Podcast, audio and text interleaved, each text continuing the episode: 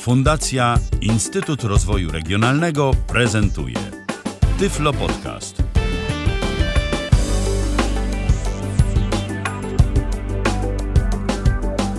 Poniedziałek, 26 dzień marca w kalendarzu, 26 dzień marca 2018 roku, rzecz jasna, godzina 19 minęła, zatem witam bardzo serdecznie. Z tej strony Michał Dziwisz, a z drugiej strony Paweł Masarczyk.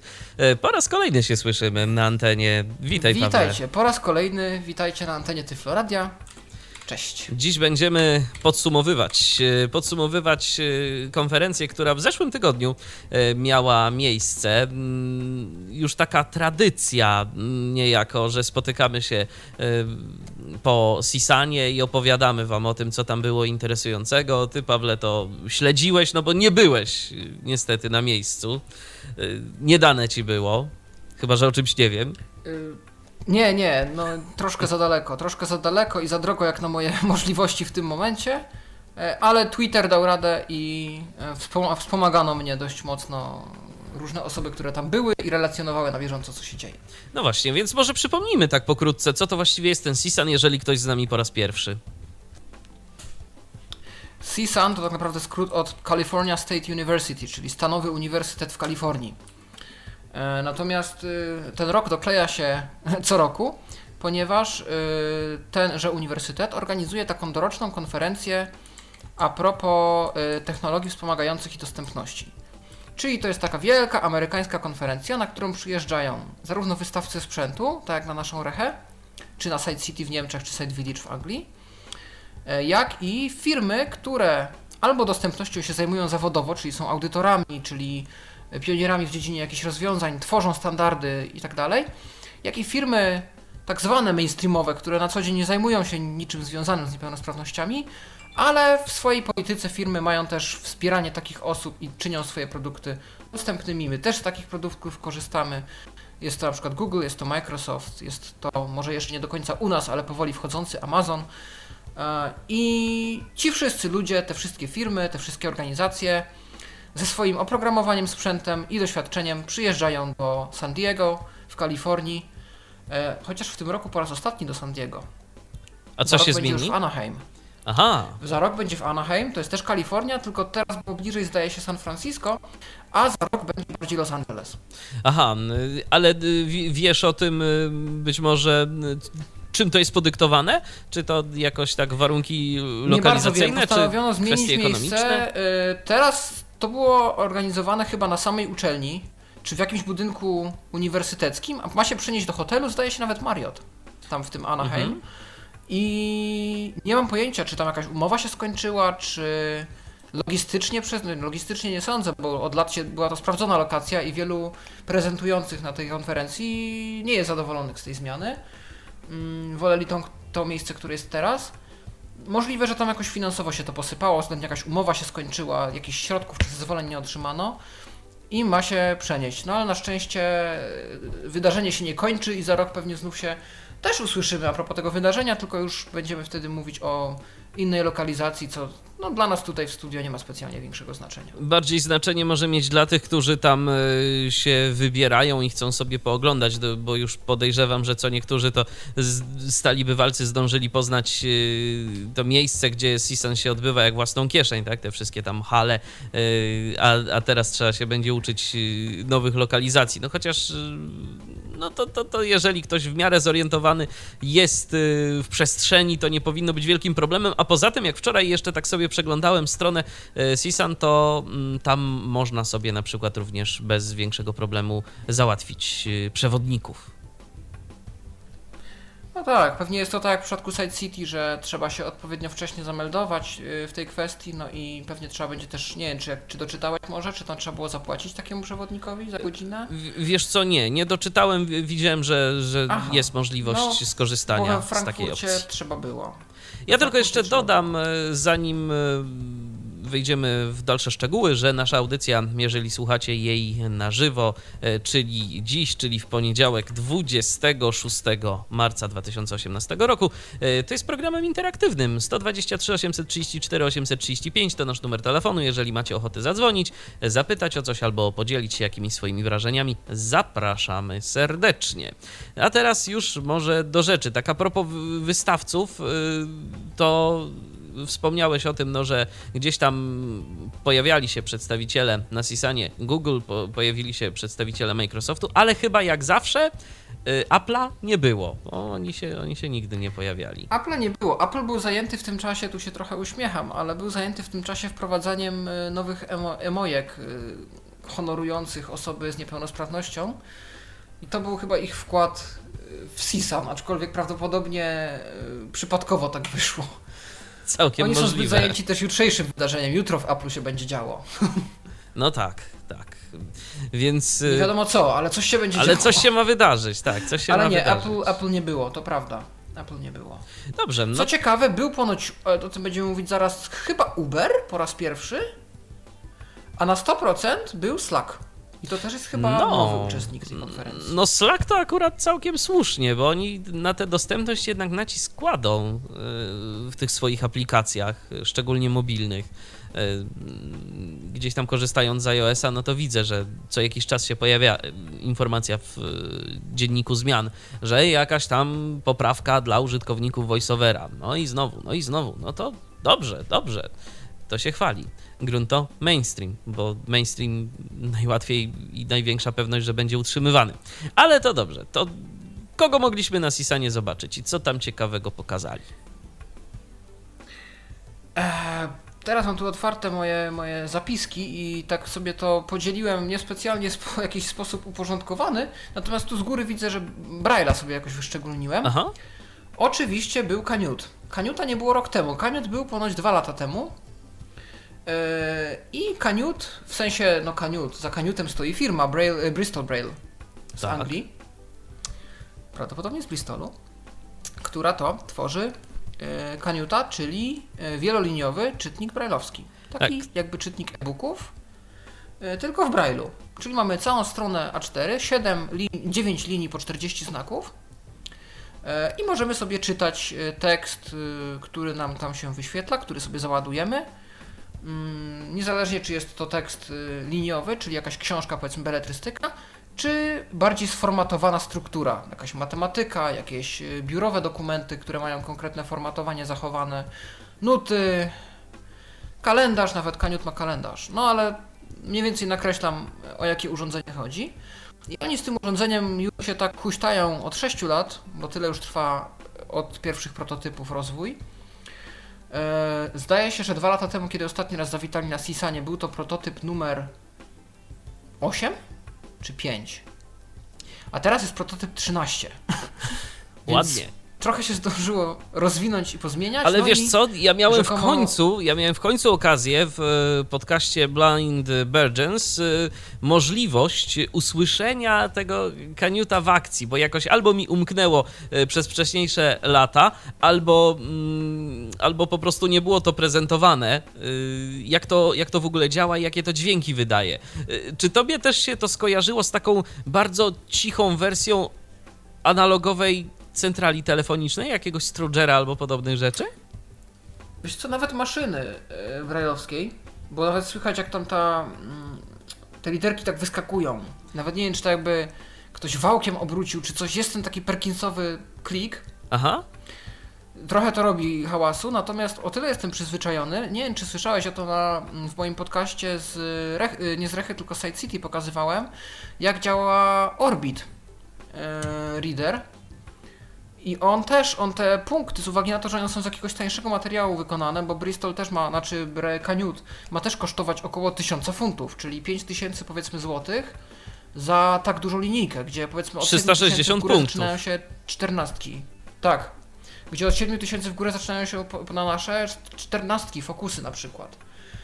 Więc tam też jest pewnie z jakiegoś tańszego materiału wykonane i te, mm, te piny wysypują się jak takie igiełki, takie sk, Aha, I to aha. słychać. I to naprawdę, zwłaszcza, że kaniut jest wieloliniowy i on się odświeża, więc tak, on, i to... on jeszcze nie dość, że tak, to jeszcze linia po linii. Cyk, cyk, Dokładnie. cyk, cyk. Dziewięć, musi być dziewięć przebiegów, cały... żeby to się wszystko odświeżyło. Tak. Oczywiście możemy już, jak nam się pierwsza linia tekstu wyświetli, rozpocząć czytanie, ale to takie wyświetlanie się kolejnych punktów, które wcale nie jest takie bardzo ciche. No też nie przesadzajmy, że jest bardzo głośne, no znam głośniejsze urządzenia, ale jednak może trochę dekoncentrować i przeszkadzać. Juliet. E, no tak, ale, ale, ale najważniejsze jest to, że to jest, że powstało. Jest chyba to pierwszy mm, monitor tego typu, który tak naprawdę najdalej chyba zaszedł, bo tak, że widziałem jakieś te...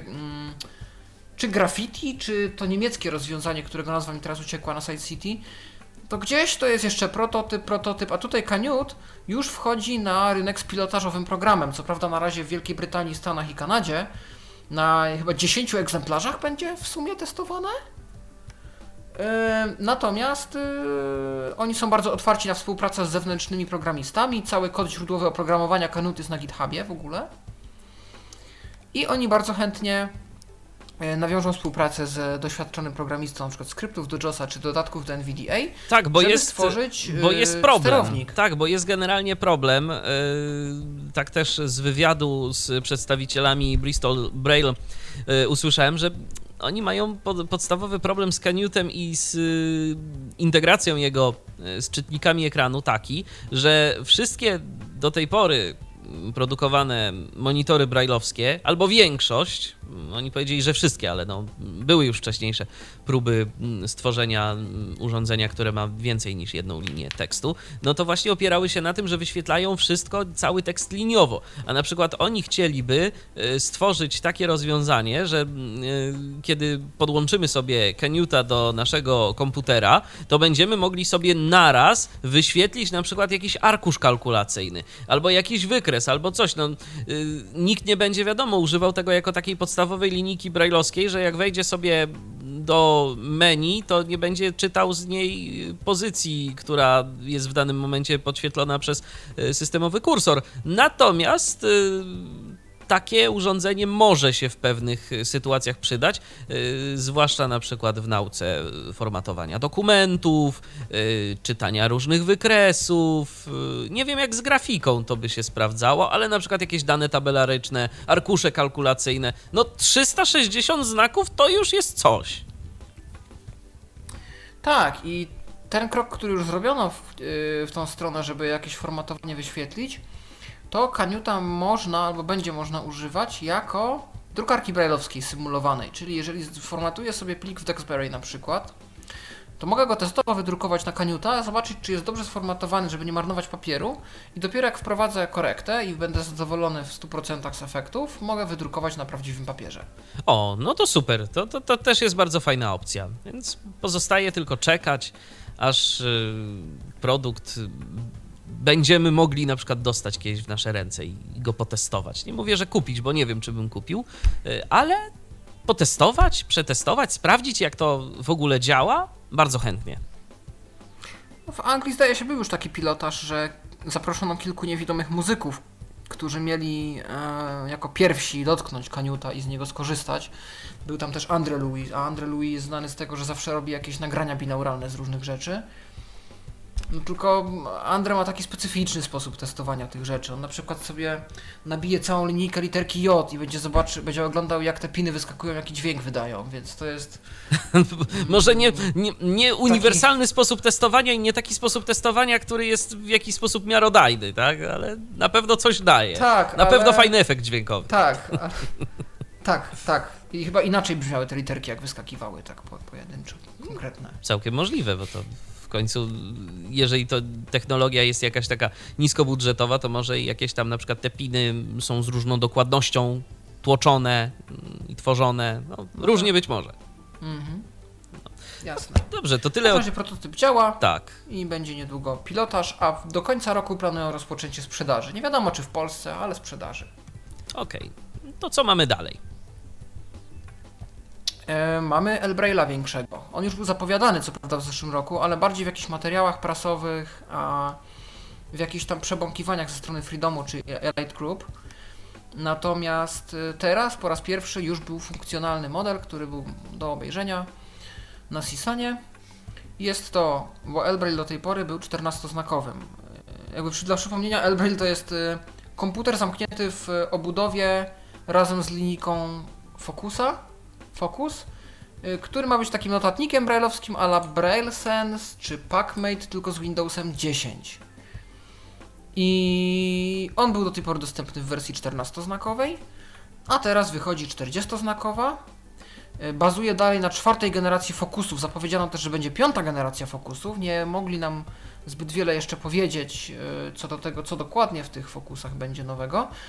Natomiast te Focusy mają wkrótce być ukazane na rynku i y, z tego, co udało się wyciągnąć z, y, od osoby, która reprezentowała Elite Group, mm, ma się je, mają być ponoć, yy, nie powiedziano tego wprost, ale ma być rozważone odpinanie, bo w tym momencie L-Braille 40 yy, jest mm, scalonym produktem. Nie można oddzielić linijki od jednostki centralnej komputera, żeby na przykład używać samego Focusa, mm, a komputer L-Braille gdzieś zostawić, albo na przykład jeżeli mamy 40 linijkę Focusa, to nie możemy zrobić czegoś takiego, że kupimy sobie samą stację bazową L-Braille, podłączymy linijkę, mamy JOSa i jest wszystko ok. Ale takie chyba były No nawet, jest ale jednak- takie właśnie, to, to, to mnie dziwi, bo takie chyba były założenia w ogóle Braille'a, że to miała być konstrukcja jak najbardziej modułowa.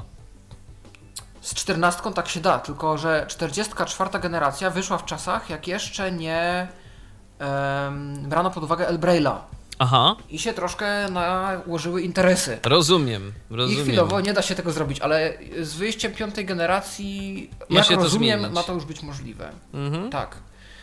I to, co jest ciekawe, bo chyba parametrowo tam się za wiele nie zmienia, natomiast y, ma dojść aplikacja, bo do tej pory były tylko dwie, czy jedna aplikacja? L-Notes na pewno było, ten notatnik taki na L-Braille'u, a teraz dochodzi L-Phone i z L-Braille'a będzie można dzwonić i pisać SMS-y, No, bo L-Braille ma też moduł 3G LTE, 40 można znak, włożyć. 40-znakowy y, komputer, tak trochę do ucha trudno będzie przyłożyć, więc pewnie jakiś głośnik, słuchawki, jakiegoś tego tak, typu tak, rozwiązania. tak, raczej, raczej, w takim, nie da. y, raczej w takim zastosowaniu i SMS-y. Oni bardziej właśnie się skupili na SMS-ach, że to dzwonić się da, ale ważniejsze jest to, że można te SMS-y wysyłać, bo są osoby głucho, niewidome i to im umożliwi kontakt ze światem. A to akurat prawda. I te SMS-y to tak, i SMS-y to jest jednak e, lepszy pomysł i i to właśnie się pojawi w nowym L-Braille'u, czyli większy monitor braille'owski a, i e, aplikacja telefonu i SMS-ów, plus oczywiście zapowiedź nowych fokusów piątej generacji. Co będą oferowały, to zobaczymy jeszcze. Pożyjemy. Czas pokaże. Mm, tak. Y, potem HIMS zapowiedział Braille Sensa Polarisa 20, czyli to co rok temu, tylko mniejsze o połowę, jeśli chodzi o linijkę. Kamera ciut lepsza, bo chyba Polaris zwykły miał 12 megapikseli, tutaj mamy 13. I zamiast USB Mo, mini. może jeszcze raz, Pawle, bo, bo, jakiś, bo, bo troszeczkę gdzieś tam coś przycięło a propos tych y, megapikseli w kamerze. Możesz powtórzyć? 13 zamiast 12. 13 zamiast 12, czyli o megapiksela lepsza kamera. Aha. w Polarisie Mini. W stosunku do zeszłorocznego Polarisa takiego o 40-znakowego. Nie, 32, przepraszam. Polaris był 32. A teraz mamy 20, linijkę, aparat ciut lepszy, czyli 13 megapikseli, no i e, USB typu C. Port. No i pozostaje mieć nadzieję, Ale dalej że... Android Lollipop. No. Dalej Android Lollipop. Mnie to Mimo, trochę... mamy rok 2019 i prawie wychodzi Android. E, mamy 2018, prawie wychodzi Android P. Mnie to trochę martwi y, też y, pod tym kątem, że y, Polaris dostał dość niepochlebne recenzje y, w środowisku niewidomych użytkowników, którzy mieli okazję mieć go na testach. Y, Tak nie byli zachwyceni. Szczerze Tak, tam mówiąc. ten, ten Android jakoś się No, zawieszał, te aplikacje dokładnie. nie zawsze dały się nawigować, był z tym problem. O, Trzeba było cały notatnik resetować do ustawień domyślnych w pewnym momencie. Pamiętam, tam Tak, mi się radosne tak. czasy pierwszych Pac-Mate'ów przypomniały. Tak, była taka informacja też zawarta. Coś, coś, coś tak się Państwu udało przekombinować, że już notatnik nie wstał.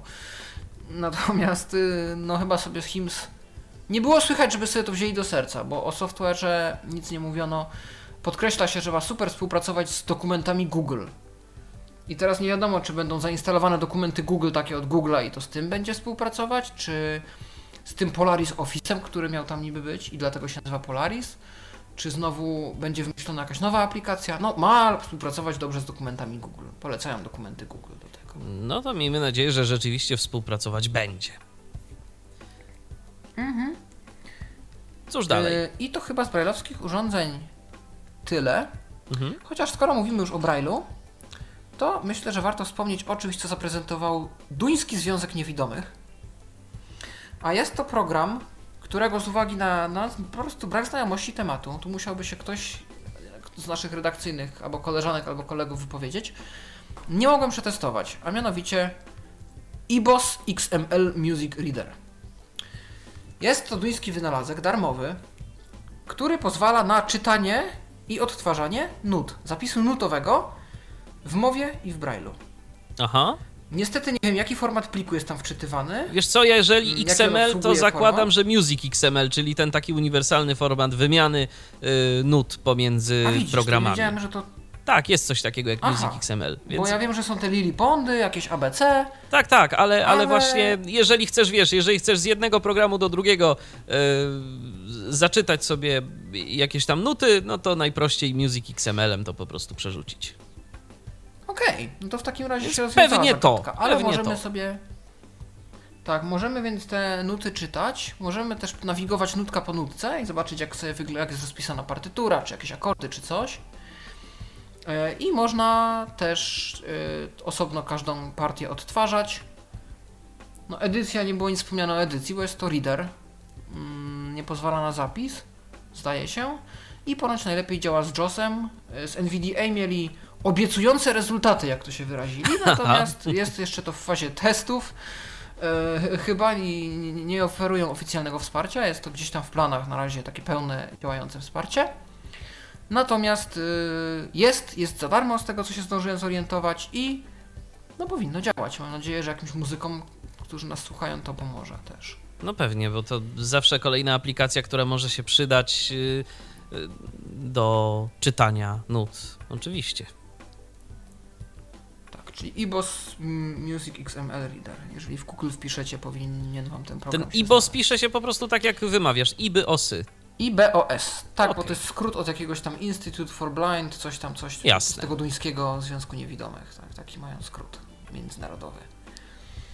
Eee, co tam jeszcze? Bassclip. O tym urządzeniu ty, Michale, słuchałeś też podcastu, ja też. I do końca nie wiem, czym to się na przykład różni od takiego Sonar X-Raya, bo urządzenie jest czymś, co możemy trzymać w ręku albo nosić, przy Tak. lasce albo chyba na ręku.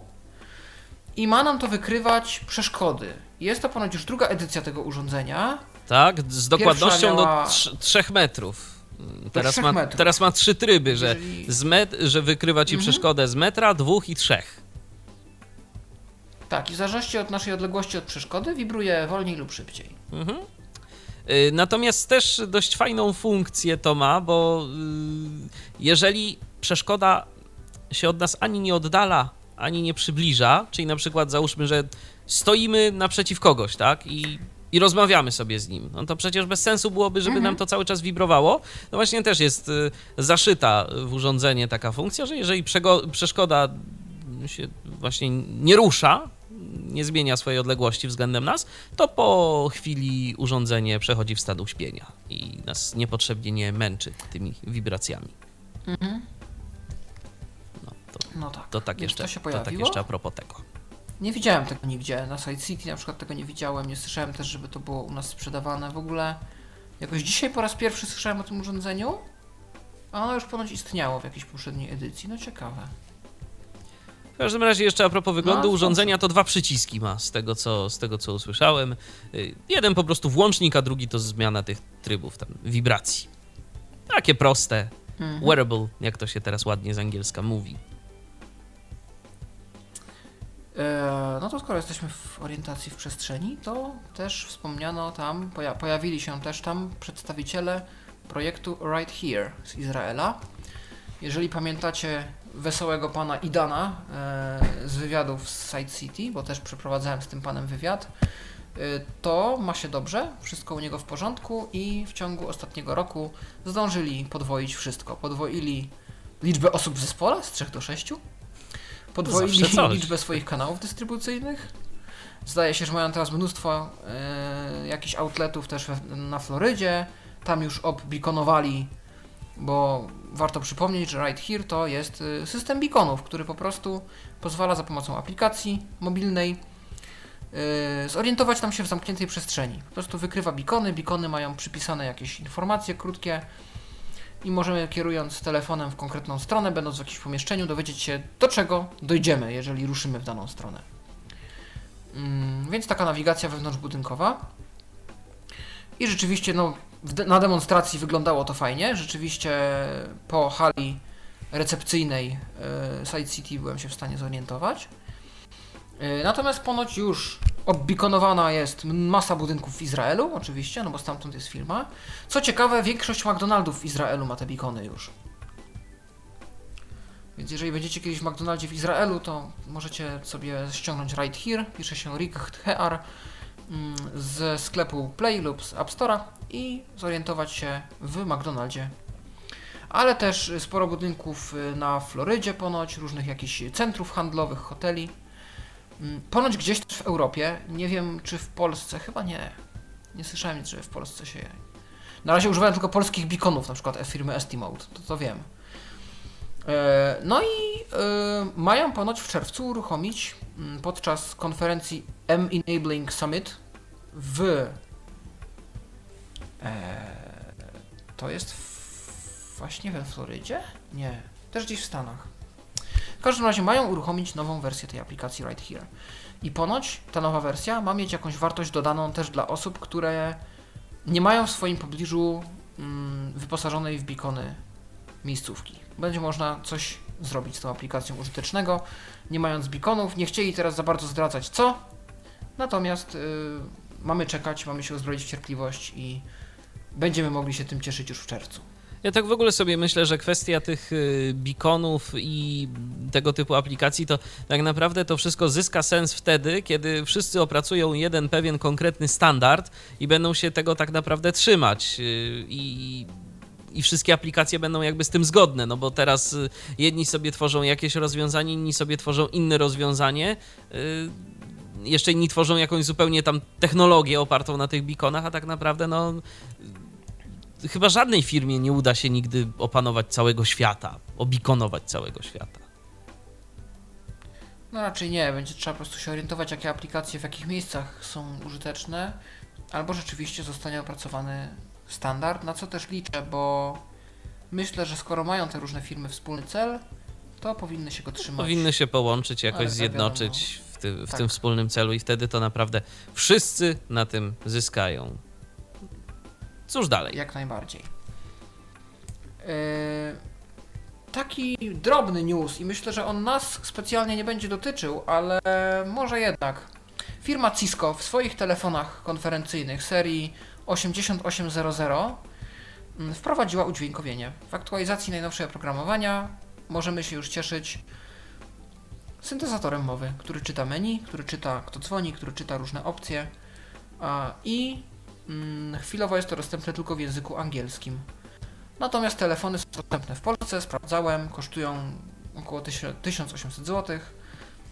No i prawdopodobnie gdyby taki telefon w Polsce kupić, to też może takiej funkcji się doczekamy. Ciekawe co one mają, że takie drogie są te telefony. Jakie... To są te konferencyjne jakieś telefony, one są takie już pod zastosowania firmowe, więc nie wiem czy tam nie ma to jakiejś certyfikacji Cisco, jakiejś integracji z systemami Cisco innymi niż tylko te telefoniczne. Mm, więc to bardziej chyba też jest kwestia marki. No i zastosowań biznesowych. rozwiązań. Też całkiem tak. możliwe. No ale dobrze. Ale... Dobrze, że kolejna firma, no bo Cisco to jednak y, jest y, wśród y, branży sieciowców no, nadal poważana. Niektórzy tutaj wręcz monopol w niektórych rejonach zarzucają, bo większość internetu to tak naprawdę stoi na sprzęcie Cisco, takiego internetu na zasadzie tego centrum sieci, tego szkieletu sieci. E, to, to jest sprzęt firmy Cisco, no ale rzeczywiście dobrze, dobrze, że oni również gdzieś tam w jakichś swoich rozwiązaniach wprowadzają to udźwiękowienie. Oby tak dalej, oby kolejni szli za ich przykładem.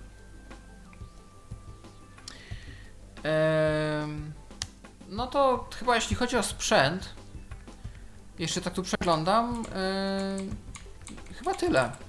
Yy, wiesz co, to ja jeszcze tu mam, ja jeszcze tu mam ze sprzętu, mhm. o czym nie mówiliśmy, mhm. New Eyes. To, to, to dość, to rzecz, o której dziś tak sobie chwilę posłuchałem.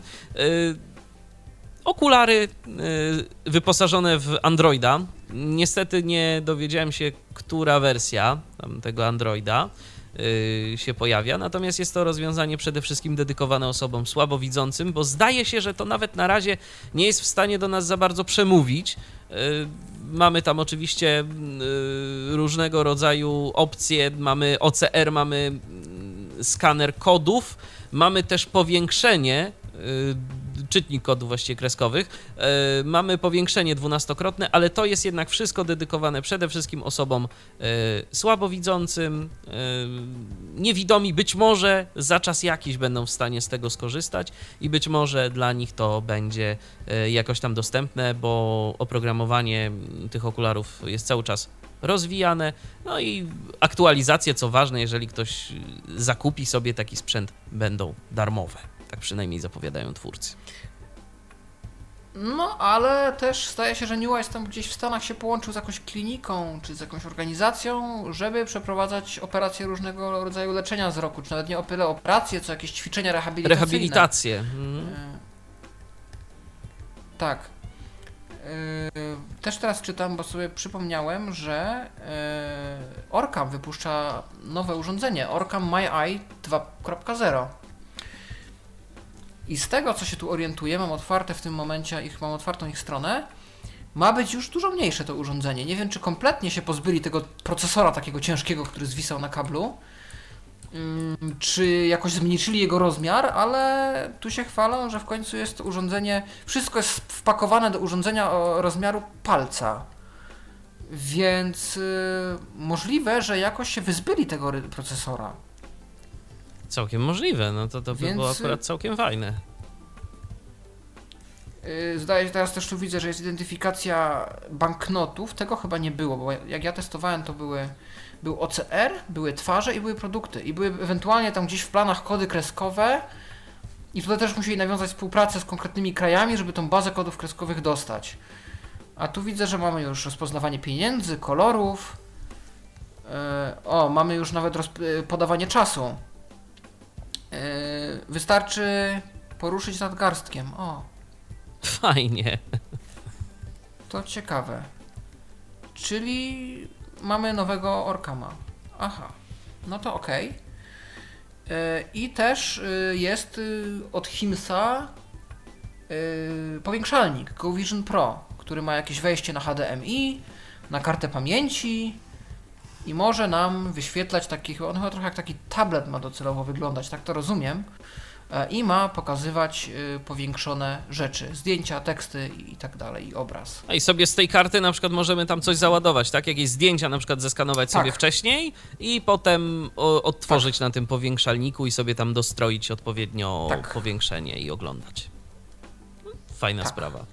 Oczywiście, oczywiście cała konferencja stała goglami Aira, które w Stanach są niezwykle popularne. To jest taki Be My Eyes, tylko płatny i w formie okularów.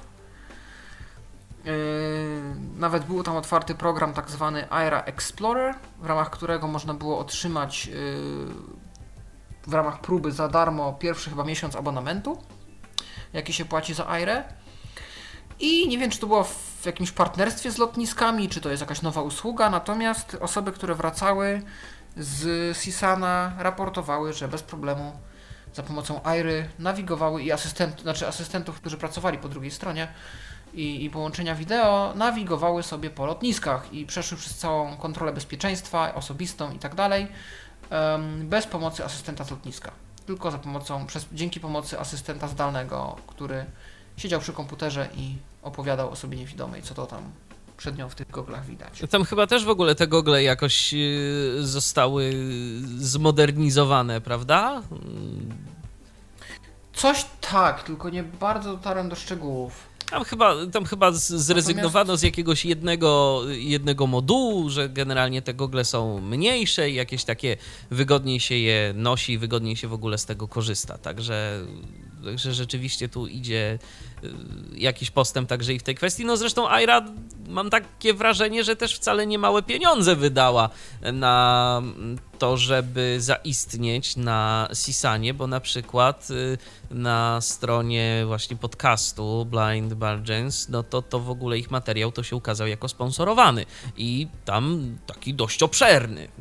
Sporo, sporo tej promocji, także idą w to, idą. Oni też podpisali jakąś umowę z którymś z amerykańskich operatorów. Teraz nie pamiętam, czy chyba Verizon albo AT&T. E, że chyba, chyba da się tą Airę dostać po jakiejś zniżce albo za darmo, jak się podpisze umowę z AT&T. Mi się kojarzy, że, że to jest tak AT&T właśnie. Możliwe, no ale u nas to niestety jeszcze póki co nie dostępne. Nie, nie, na razie, na razie nie i pytanie czy, pytanie, czy będzie dostępne kiedyś, bo to jest... Y, nie wiadomo, no. ale mogłoby to być przydatne. Pewnie, że tak. Y, chociaż tak z drugiej strony to ta sieć tych wolontariuszy w Be jest na tyle szeroka, że... Tak, tylko właśnie teraz kombinowałem ostatnio, jakby to zrobić, żeby na przykład móc pokazywać takiemu wolontariuszowi z Be My Eyes obraz przede mną, idąc na przykład gdzieś po jakimś właśnie... A no tak, to, to, to jest problem, to jest problem. Tylko, I, wiesz, i bardziej... Można teoretycznie zainstalować telefon w goglach do VR, na przykład w Google Cardboard, tylko wtedy się wygląda jak cyborg, bo te okulary nie są małe po prostu. Mhm. To jest taki karton wycięty, w którym po prostu montujesz telefon. I Rozumiem. możesz go tak umiejscowić, że kamera wystaje na zewnątrz, jak uruchomisz sobie połączenie z Be My Eyes, e, to masz to połączenie, no i widać powiedzmy wszystko przed tobą, no tylko zwraca to uwagę. No tak, to, to, to się Ale takie to okulary, takie szablonne okulary już są od 8 dolarów na Amazonie. Mhm no, dość tanie są. Nie, wiesz, bardziej mi chodzi o to, że tam zdaje się, że to później jeszcze wymaga uiszczania jakichś takich opłat abonamentowych, tak? To, to nie jest tak, że kupujesz y, urządzenie i już masz spokój, to, to, to jest połączone to z usługą tak. i jeszcze potem tak, gdzieś prawda. tam musisz za to płacić dodatkowo. No tu, tu Be My Eyes musiałby się postarać i jakieś gogle wymyślić, które by rzeczywiście działały. No, kupujemy raz i mamy spokój, możemy sobie tam korzystać z tego, bo no to tak. rzeczywiście czasem by się przydało pokazać coś yy, w ruchu, no bo wiadomo, tak to możemy tym, jeżeli jesteśmy mhm. na miejscu, to możemy tym telefonem manipulować, no a w sytuacji, kiedy no jesteśmy tak. w ruchu, to by się jednak przydało mieć ręce wolne. Raczej tak. Microsoft dość dużo przedstawił. Oni mieli w ogóle sporo prezentacji, nawet udostępnili, zdaje się, online jakieś slajdy z tych prezentacji. I nie mówili tylko o nowych produktach, ale także o implementacji dostępności jako takiej, jakby próbowali przemówić do widzących programistów, twórców treści i innych osób, które mogłyby być zainteresowane o tym, jak e, można te treści czynić dostępnymi. I tak na przykład Word oferuje już od dość dawna takie narzędzie jak sprawdzanie dostępności dokumentu, czyli tam proponuje prawdopodobnie alternatywne opisy grafik, Mm, sprawdza jakąś zgodność nagłówków, y, tabeli i tak dalej, czy to wszystko jest, y, spełnia wymogi dostępności. E, I to narzędzie leżało sobie takie zapomniane gdzieś tam na którymś pasku narzędziowym, natomiast w którejś aktualizacji ostatniej Office 365 Microsoft podjął taką decyzję, że oni przeniosą tą opcję e, zaraz obok sprawdzania pisowni. I ponoć w ciągu jednej, jedynie 24 czy 12 godzin o wiele wzrosło użycie tej funkcji, bo ludzie po prostu ją szybciej znajdowali. I ona tak już zostanie.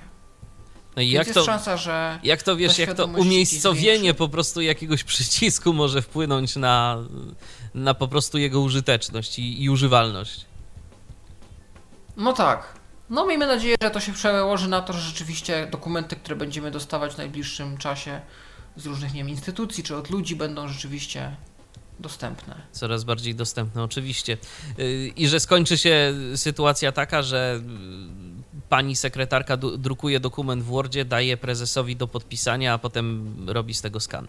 No, bo, bo, to jest jeszcze niestety, jest... ale nadal zmora. Tak. I, I, tu żadne do, y, kwestie dostępnościowe nie pomogą. E, Okej. Okay. E, zaprezentowano też takie narzędzie jak Microsoft Presentation Translator. I to jest coś, co teoretycznie powinno w czasie rzeczywistym prezentację, chyba w PowerPoincie, tłumaczyć nie tylko z języka na język, czyli powiedzmy słuchamy treści po angielsku, dostajemy napisy po polsku, ale też jest tłumaczenie z angielskiego na angielski, nie wiem czy z polskiego na polski też to działa, żeby osoby głuchonieme dostały transkrypcję w czasie rzeczywistym. Nieźle. To... I ponoć to jakoś działa. Nie testowałem jeszcze, ale taką, takie narzędzie zapowiedziano.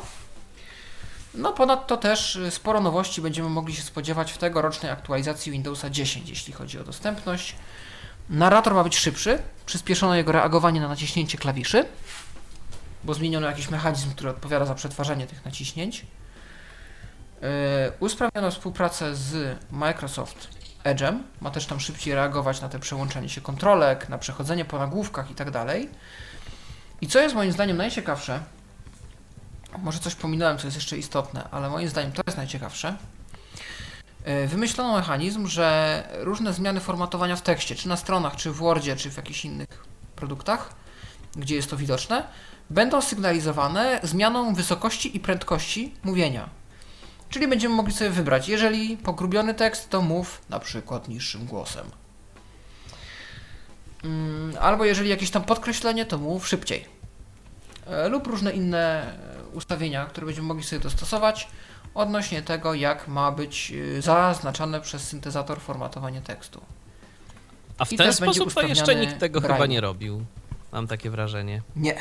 No. Nie i mam nadzieję na, na to, że powstanie jakiś dodatek, dodatek do NVDA, który coś takiego umożliwi. Tak, bo to, bo to Bo jest to całkiem było fajna, całkiem fajna sprawa. W ogóle Microsoft y, tych y, projektów takich dostępnościowych to, to trochę ma i mnie cieszy też jeszcze również i to, że y, kwestiami dostępnościowymi, ja już o tym kiedyś mówiłem, ale powtórzę jeszcze raz, zajmują się nie tylko w obszarze tego takiego końcowego konsumenta, odbiorcy, który sobie musi coś napisać w Wordzie albo policzyć w Excelu, ale też, że zajmują się dostępnością różnego rodzaju na przykład narzędzi administracyjnych y, w Windowsach y, z rodziny y, serwer. Bo tam zarządzanie użytkownikami, zarządzanie grupami, zarządzanie domenami i tak dalej, i tak dalej, no też czasami rodzi pewne problemy dostępnościowe, ale ostatnimi czasy są ludzie, którzy się tym zajmują, są ludzie, którym można zgłaszać różne takie uwagi i rzeczywiście jest to wszystko poprawiane, żeby również i ci niewidomi, powiedzmy, profesjonaliści w IT mieli dostępne narzędzia, dzięki którym będą w stanie pracować. No tak. No miejmy nadzieję, że gdzieś koło jesieni czy lata, jak wyjdzie ten nowy Windows 10, yy, no to dostaniemy te, te nowości. Co tu jeszcze mamy?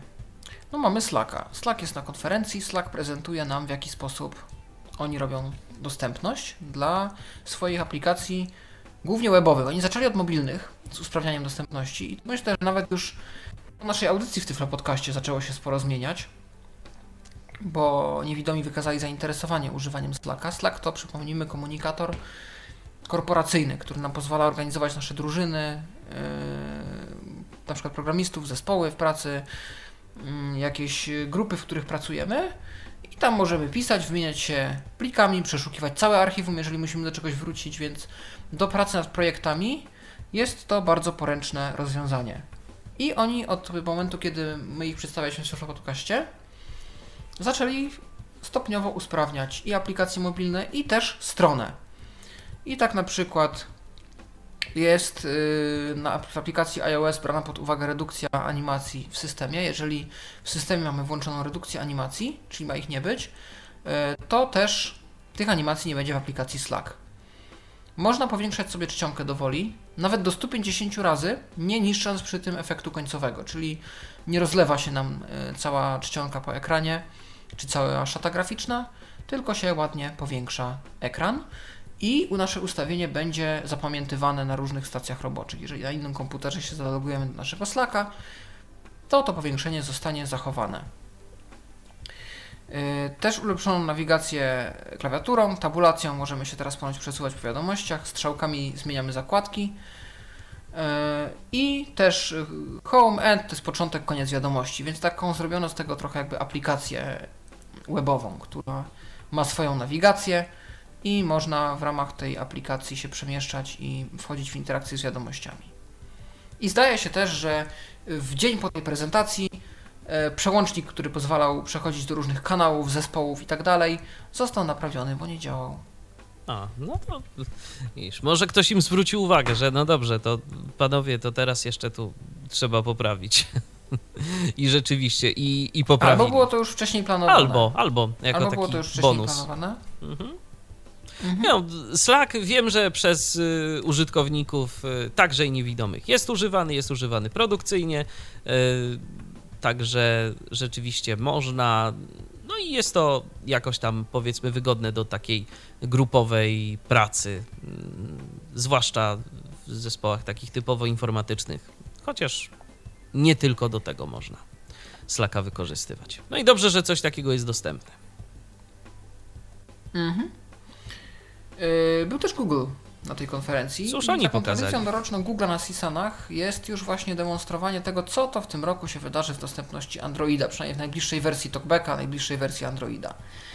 I tu się bardzo rozczarowałem, bo niestety nie pokazali wiele, jak na moje, jeśli chodzi o Androida.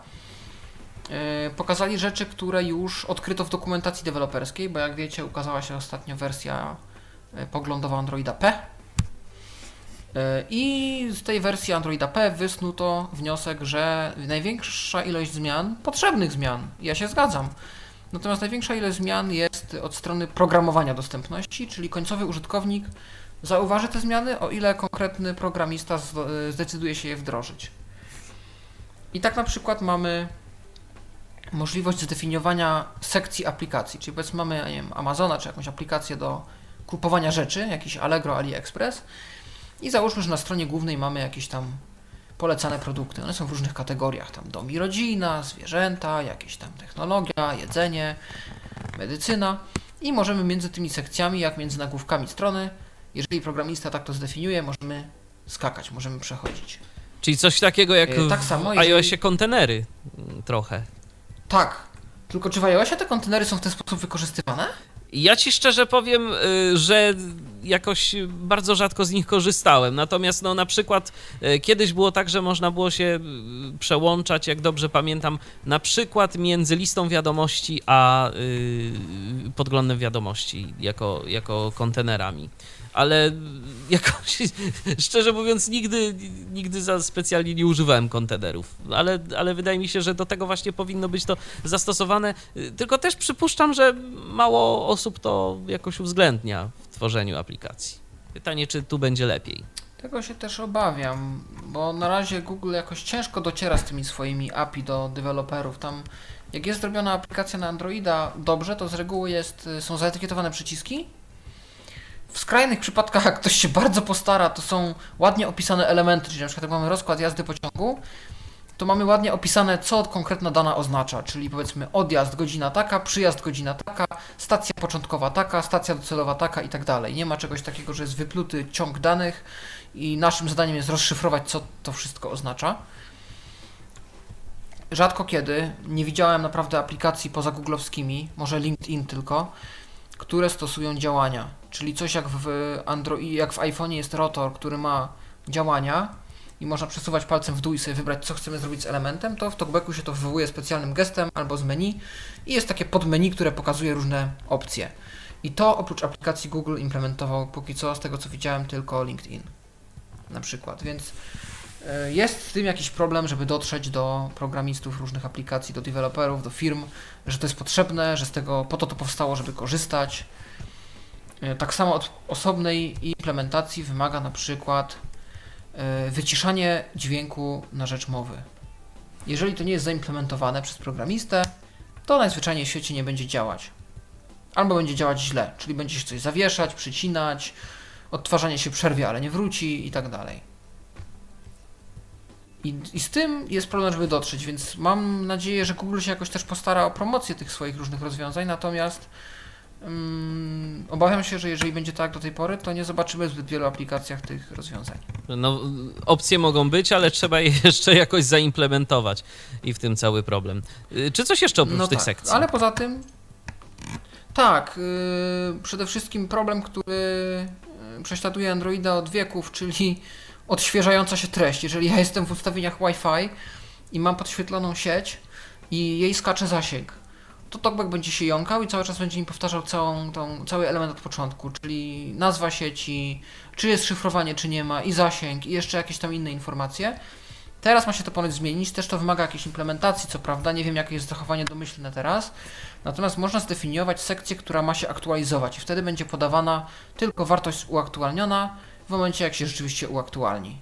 I jeżeli mam podświetlony ten element, czyli teraz będzie mi tylko czytał powiedzmy zasięg 2 paski, zasięg 3 paski, zasięg 2 paski i tak dalej. Okay. Ma też być zaimplementowana możliwość, nie wiem czy w samym talkbacku, czy to też na jakimś poziomie innych usług dostępności, mm, pozwolenia tym usługom na blokowanie ekranu i robienie zrzutów ekranu. Ciekawe czemu akurat te dwie opcje, bo jakby fajnie, że talkback będzie mógł na przykład zrobić mi jakimś gestem zrzut ekranu, Natomiast jest dużo więcej opcji, które powinny tam być, na przykład odbieranie rozmowy albo odtwarzanie multimediów, albo wstrzymywanie tych multimediów. Oj tak, odbieranie rozmowy to by się bardzo przydało, bo różne telefony mają to różnie rozwiązane. Yy, Dokładnie. I nie wszystkim odpowiada naciskanie przycisku, szukanie go po ekranie, zwłaszcza jak dzwoni dzwonek, trzeba jakoś jeszcze, żeby syntezator to przekrzyczał. Mm, więc to by się rzeczywiście przydało. Natomiast na razie jest blokowanie i odblokowanie ekranu i e, zrzuty ekranu. Domyślam się, że to jest reakcja na to, że gdzieś powoli znikają mm, różne przyciski i nie wiadomo, czy głośność i power też pozostaną przyciskami fizycznymi w najbliższym czasie. Całkiem się może okazać, Natomiast... że niedługo będziemy mieli cały ekran dotykowy i tam cały... narysowane tak. przyciski. Zwłaszcza, że teraz większość tych nowoczesnych telefonów ma po prostu mm, większość przestrzeni zajęte przez ekran, bo się już teraz zagina rogi, zagina się brzegi ekranu, i teraz boki telefonu są też ekranem, a niedługo tył to też będzie ekranem i... Dwa ekrany No, będą. może być tak, że nie, tak, że niedługo braknie przestrzeni na przyciski. Natomiast z takich ciekawych też rozwiązań, no to Android P w aparacie, prawdopodobnie Nexusowym i dlatego się cieszę, bo być może będzie dało się to zaimplementować w dowolnej aplikacji aparatu, na przykład w OpenCamerze, bo OpenCamera ma już rozpoznawanie twarzy na przykład, który ma tylko Nexusowy aparat znaczy pikselowy już teraz, ma zaoferować opcję zrobienia zdjęcia w celu rozczytania z niego tekstu i zrobienia OCR-u i odczytania tego przez talkbacka. Miło. Czyli będzie opcja wybierz, aby odczytać i będzie można po prostu zrobić zdjęcie i zostanie nam odczytany tekst z tego zdjęcia. Więc będzie OCR wbudowany w aparat. No tak, a Google zdaje się, że ma jakiś tam swój silnik OCR, chociażby y, dokumenty Google e, wspierają rozpoznawanie tekstu. Dokumenty Google, ale to jest też ciekawe, nie wiem czy Michale próbowałeś, bo obawiam się, że to może w Polsce nie działać. Czy jak ściągniesz aplikację zdjęcia Google, czy ty masz już Google Lens? Y, wiesz co, ja mam zdjęcia, na razie jest zdjęcia Google, bo mam akurat zainstalowane, ale mam, mam cały czas tak, zdjęcia. ale Google. jeżeli wejdziesz w zdjęcia i będziesz tam w tym, wejdziesz w widok konkretnego zdjęcia, czy masz przycisk lens? Yy, nie sprawdzałem tego, przyznam szczerze, ostatnimi czasy. Ja zazwyczaj to po prostu stosuję te aplikacje do tego, żeby się pozbyć jakichś zdjęć, które mi przyszły yy, na rolkę z aparatu i wyeksportować je do archiwum, bo tam jest bez limitu yy, miejsce, więc, więc do tego to tego sobie zobacz, używam. bo ktoś to demonstrował ostatnio, bo to weszło i na Androida i na iOS-a. Ja tego na Androidzie nie mam. Możliwe właśnie, że dlatego, że to jest jakoś krajami odblokowywane albo jakoś. Natomiast yy, cel tego jest taki, że jak naciśniesz przycisk lens, to zostanie wyciągnięta jakaś informacja z tego zdjęcia. Albo tekst, OCR. Albo opis. Albo w jakiś sposób zostanie opis, opis albo nawet yy, rozpozna, powiedzmy, obiekt na zdjęciu. Jeżeli jest to jakiś zabytek, to ci podrzuci jakąś jego historię. Jeżeli jest to jakiś samochód na przykład, to ci wyciągnie jego parametry. Jak jakieś urządzenie, to też parametry. Więc on postara się kontekstowo coś ci o tym obiekcie na zdjęciu opowiedzieć. A to będę musiał się pobawić tym, bo może już faktycznie jest, a, a ja po prostu nie zaglądałem, bo nawet się nie spodziewałem tej opcji. No widzisz, no to jest i, i, i powinna już być powoli, no i nie wiem, czy na polskim rynku też ta funkcja już zawitała. Miejmy nadzieję, że tak. Ja będę w każdym razie wypatrywał, czy na Androidzie też ją już mam. Poza tym przeniesiono opcję, to jest kosmetyka, ale nie wszyscy wiedzieli, animacji, redukcji animacji z opcji programisty do usług do opcji dostępności. Ponoć ma to przyspieszyć działanie Androida. Ja mam te animacje powyłączane, nie, nie czuję jakiejś specjalnej różnicy. Czy w uruchamianiu aplikacji, czy w przełączaniu się ekranów. Moim zdaniem jest jak było, ale może w niektórych sytuacjach to rzeczywiście pomaga. No i też jakieś dymki pomocy dodano, więc będzie można definiować w aplikacji dymki pomocy dla osób niewidomych, jakieś specjalne, które będzie też akcja jakaś do pokazywania i chowania tych dymków. Mamy telefon, więc y, odbierzmy telefon od y, kogoś, kto do nas dzwoni. Halo, kogo witamy? Halo, witam, Mateusz z tej strony. Witaj Mateuszu. Ja w temacie tego rozwiązania Google'owego Lens. Aha. Yy, nie, mhm. Ja akurat jestem użytkownikiem Pixela 2, tej mniejszej wersji i to rozwiązanie już na Pixelu 2 działa, przy czym jeżeli mam włączony język angielski urządzenia, jako w systemie. Aha. Czyli może tego jeszcze w Polsce nie być. Tak, tak, tak. I niestety, jeżeli użyję tego przycisku lens na jakimś zdjęciu, to ja na razie otrzymuję cały czas komunikat I don't know. Mhm. I to wszystko. Ojej. No to może się jeszcze po prostu musi sprzęt trochę nauczyć i ta cała technologia, którą Google nam tu serwuje, Dokładnie. ale no pozostaje po prostu czekać. Dziękujemy Ci Mateuszu za, za informację w takim razie. Mhm. Dzięki. Pozdrawiam. Pozdrawiamy, do usłyszenia. Jeżeli wy również My chcecie również. zadzwonić, to zapraszamy. 123 834 835. Czekamy, czekamy. Yy, no, czy coś jeszcze od Google'a mamy? Czy, czy to tyle? Google też uaktualnił swój skaner dostępności, bo Google ogólnie udostępnił taką aplikację w sklepie Play, która pozwala na przeprowadzenie automatycznego skanu dostępności aplikacji. Wtedy są wyszczególnione różne błędy, które w kodzie znalazł skaner, e, które uniemożliwiają osobie niewidomej na przykład skorzystanie mm, z aplikacji, czyli e, przyciski niezaetykietowane, jakieś niepewne kontrolki o jakimś niepewnym stanie, różne inne rzeczy, których nie ma, a powinny być. E, I teraz uaktualniono to narzędzie i na przykład wykrywa ono miejsca, w których talkbackowa nawigacja może się zablokować albo utknąć i nie, nie przejdzie dalej. E, I są te miejsca też wyszczególniane i deweloper może sobie yy, poprawkę wprowadzić tam, gdzie uznaje za stosowne. A to też przydatna funkcja. Fajnie, taki, taki automatyczny walidator, który sobie może, którym sobie możemy sprawdzić dostępność naszej aplikacji. Ciekawe, ile osób z tego korzysta. Wiesz, ja zawsze wysyłam, jak zgłaszam dostępność gdzieś, y, ja zawsze podsyłam programistom linka do tej aplikacji, pomijając to, że możesz taki raport sobie ty wygenerować i wysłać gotowy raport już do programisty. Takie coś też można zrobić. Mhm. To nie jest jakieś narzędzie zarezerwowane dla jakiejś konkretnej grupy osób, tylko po prostu ściąga się aplikację z Google Play, aktywuje się na chwilę, bo ona taki dymek wyświetla u góry ekranu, który nam zasłania czasami jakieś tam ważne rzeczy, więc nie można jej trzymać cały czas. Ale jak jesteśmy w tej aplikacji, którą chcemy zeskanować, generowany jest taki automatyczny raport, który my możemy udostępnić i później e, taki raport jest wysyłany przez nas do konkretnej firmy czy do programisty yy, z dołączonym też naszym opisem, co nam konkretnie nie działa. No i oni, oni już przynajmniej teoretycznie powinni wiedzieć, co z tym zrobić. Tak. Oprócz tego Mamy też w ogóle śmieszną rzecz Google zrobił. Google wprowadził bibliotekę, która ułatwia wprowadzanie dostępności w aplikacjach na iOS. O. Więc bardzo ciekawe posunięcie, ale, ale coś takiego powstało. Z ciekawości, y, wiesz coś może, jakie programy od Google'a wykorzystują tę bibliotekę? Czy wszystkie, czy... Nie, e, nie, nie, przed, nie, nie pochwalili się tym chyba nawet. Aha. Jeśli się pochwalili, to nie dotarłem do tych źródeł niestety.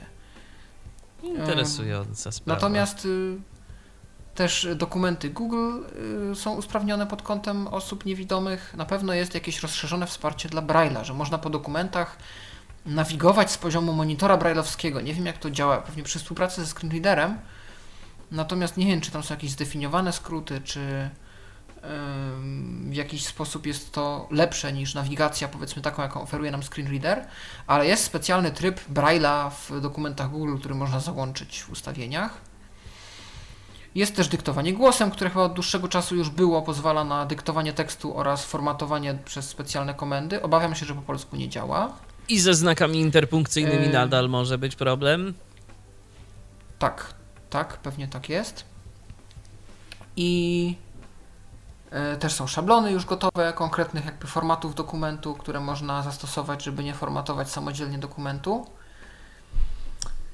I można też wyłączyć informacje o tym, kto z nami współpracuje w dokumencie, bo czasami jest ich za dużo, po prostu wystarczy, że ktoś wejdzie do dokumentu i już jest fala komunikatów od screenreadera. Ja miałem taką sytuację właśnie pracując z kolegami nad projektem na uczelnię w dokumentach Google, że koledzy wchodzili i robili jakieś edycje, a że podałem im linka, bo nie wszyscy mają Gmaila, to podawałem im jakieś tam linki dla gości spoza Gmaila, spoza ekosystemu Google, no to wchodząc na takie dokumenty dostawali losowe jakieś awatary, żeby szło ich odróżnić.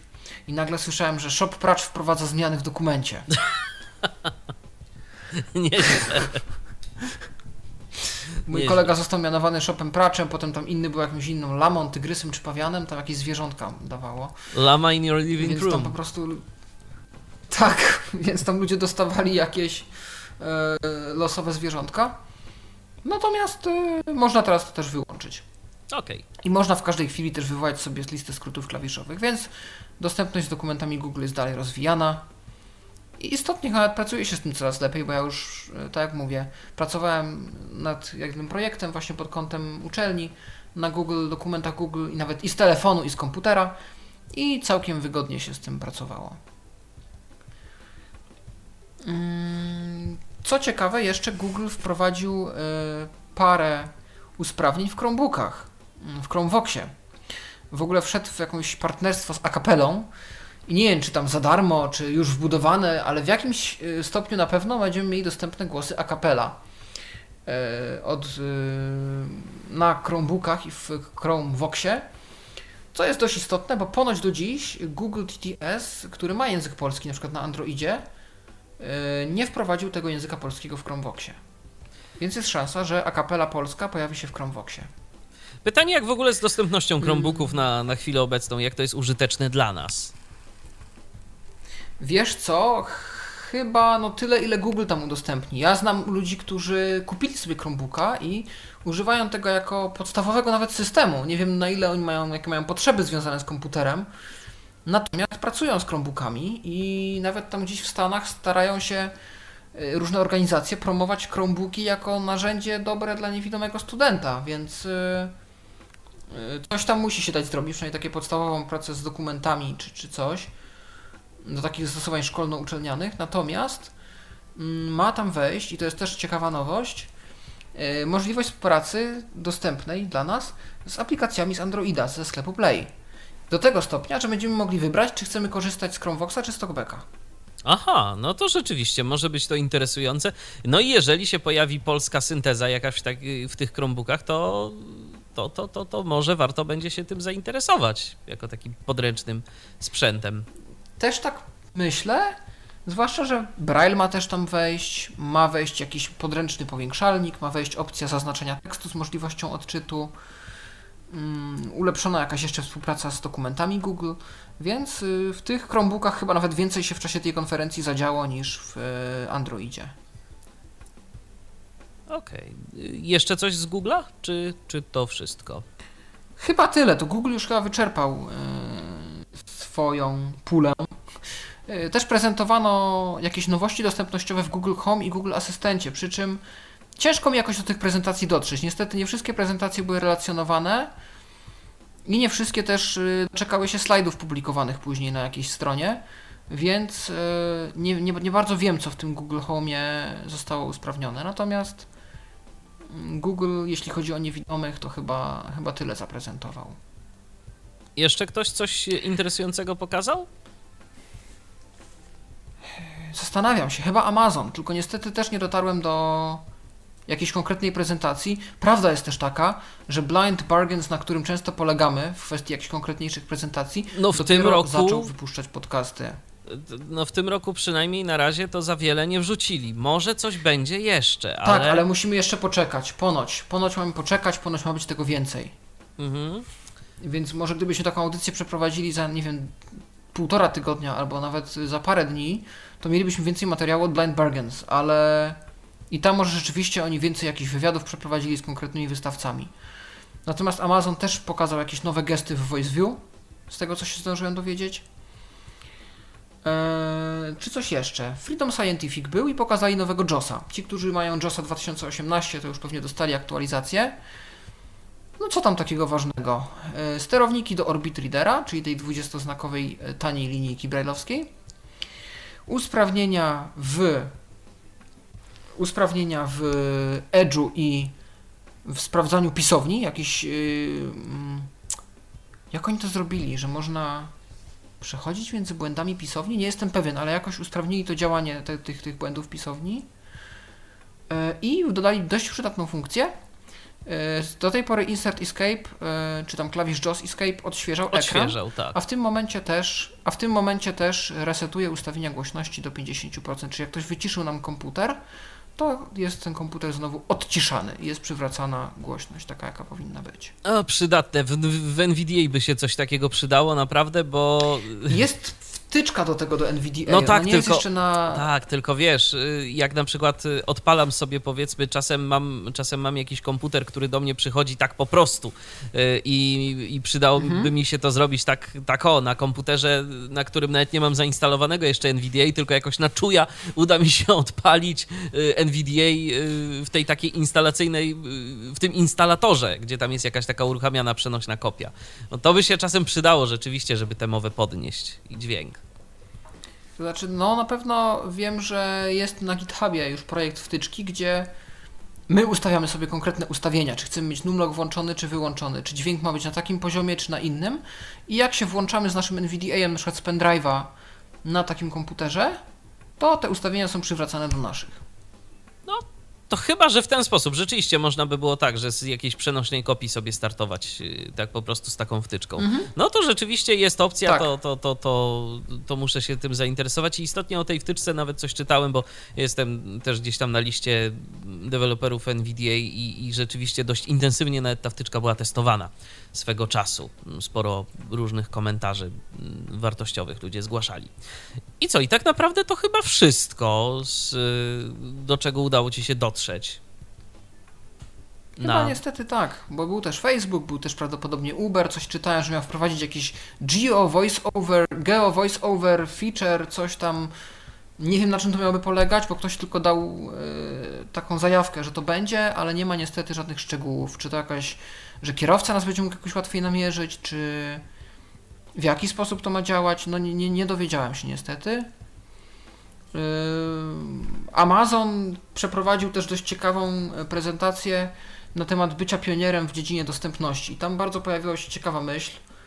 Mm, Mianowicie, oni nie tworzą projektów, tak się wypowiedzieli, dla osób niepełnosprawnych, tylko tworzą produkty dla wszystkich przy udziale osób niepełnosprawnych. I to jest coś, co wybrzmiewało przez całą tą konferencję, że yy, projektując dostępność, nie zakładaj programistom czy jakimś tam designerom opasek na oczy i nie każ im korzystać ze screenreaderów i ich tam nie, nie ciągnij przez jakieś takie procesy symulujące, tylko zatrudnij jako konsultantów, czy nawet wręcz jako właśnie programistów dostępności osoby niepełnosprawne, które to dotyczy, bo one najlepiej ci doradzą, jak taką dostępność wprowadzić. A jeszcze może nawet sami to zrobią. Przez wszyst...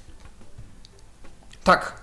I to przez, przez, przez całą tą konferencję w różnych panelach się przewijało, jak ważne jest właśnie zatrudnianie w takich rolach osób niepełnosprawnych, których to rzeczywiście dotyczy, które mają wyobrażenie o tym, y, jak to ma realnie wyglądać i żeby to rzeczywiście pomagało. Y, I y, właśnie, właśnie na tym się skupił też Amazon, że oni przed, dyskutują nad, nad tymi swoimi projektami, produktami z całym swoim zespołem, który jest to zaangażowany i w tych zespołach są też osoby niepełnosprawne, które im zawsze też jakieś porady odnośnie dostępności udzielą. I to tak naprawdę sporo daje, bo z jednej strony tworzy się jakieś stanowiska pracy, a z drugiej strony to te produkty, y, będąc dostępnymi dla większej ilości użytkowników z różnego rodzaju niepełnosprawnościami, no to też mogą i generować kolejne y, stanowiska pracy, bo na niektórych y, stanowiskach tych produktów będzie się używać. Tak jak chociażby właśnie jakichś różnego to rodzaju prawda. Windows serwerów albo podobnych rzeczy. Wątpię, żeby gdzieś Mhm. uży, używali w pracy Amazon Echo na przykład, ale. Ale. No jeszcze, jeszcze nie, ale kto wie kiedy. No. To zostanie użyte do jakichś biznesowych rozwiązań. Dokładnie. Ale wiesz co, tak mam takie wrażenie, że to jest kolejny rok, y, gdzie CSUN to się okazało jednak taką konferencją, gdzie przede wszystkim były prezentowane różnego rodzaju usługi, e, różnego rodzaju właśnie mm, czy konsultanci, czy, czy tego typu instytucje. E, natomiast tego takiego hardware'u, sprzętu dedykowanego osobom e, niewidomym jest coraz mniej, tak naprawdę. Coraz więcej jest tych usług. Coś tam to się znaczy, jeszcze tworzy, są to wariacje ale... na temat, czyli Tak. to, co rok temu, powiedzmy, był boom i tu byliśmy rzeczywiście dumni, różnych rozwiązań, na przykład brailleowskich z Androidem, czy Windowsem, czy jakimś systemem Tak, operacyjnym. wszyscy się na to Była rzucili. ta nadzieja, że, że ci producenci sprzętu Tyflo się obudzili, że z zamkniętym ekosystemem daleko nie zajadą.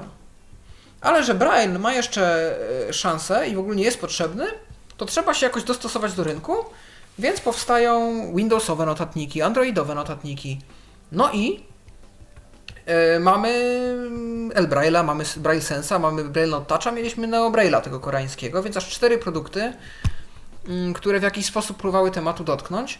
W tym roku mamy tak naprawdę nowości na temat El Braille'a i Braille Sensa, aczkolwiek Braille Note Touch też, Humanware też był na konferencji obecny, więc może coś w tym Braille Note Touchu też się będzie działo, tylko nie dotarliśmy jeszcze do tego. Natomiast y, tak, to są wszystko wariacje na temat tego, co było rok temu. Teraz bardziej są jakieś takie konferencje teoretyczne. Czy wirtualna rzeczywistość może pomóc? Czy rozszerzona rzeczywistość może pomóc? Czy jakieś usługi w chmurze, asystenci głosowi mogą pomóc? I na razie się opracowuje jakieś tam koncepcje, koncepty, jakieś pod, przedstawia się takie prawdopodobne rzeczy, które może się pojawią, ale nie ma jeszcze gotowych urządzeń, które by z tego koło. Czy sztuczna inteligencja może pomóc? O, to też. Mhm. I, I sporo właśnie było takich, czy motywacji, czy jakichś takich yy, porad praktycznych dla osób tworzących dostępność, ale w kwestii takich rozwiązań gotowych dla nas istotnie nie było wiele, a na pewno nie było jakiegoś przełomu. Jakiegoś przełomu, tak. Tak mi się wydaje, żadnych... żadnych... z tych informacji, które zebrałem do tej pory. Dokładnie. Może coś jeszcze gdzieś tam się pojawi, chociaż gdyby był jakiś boom, to myślę, że już o tym byśmy wiedzieli.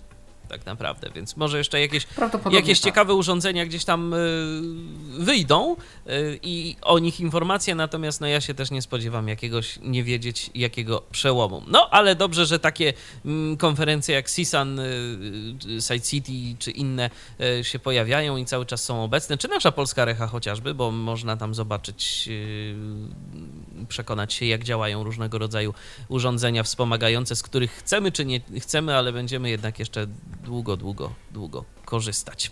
Yy, Właśnie o mm, tegorocznej konferencji CSUN rozmawialiśmy dziś na antenie Tyfloradia. Opowiadał o tym, co udało mu się zebrać yy, z różnego rodzaju źródeł dotyczących tej konferencji. Paweł Masarczyk, dziękuję Ci bardzo, Pawle, za udział w audycji. I ja również dziękuję. I ja też dziękuję. Do usłyszenia. Michał Dziwisz, kłaniam się. Do usłyszenia. Do następnego spotkania w Tyfloradiu. Trzymajcie się. Hej. Był to Tyflo Podcast. Pierwszy polski podcast dla niewidomych i słabowidzących. Program współfinansowany ze środków Państwowego Funduszu Rehabilitacji Osób Niepełnosprawnych.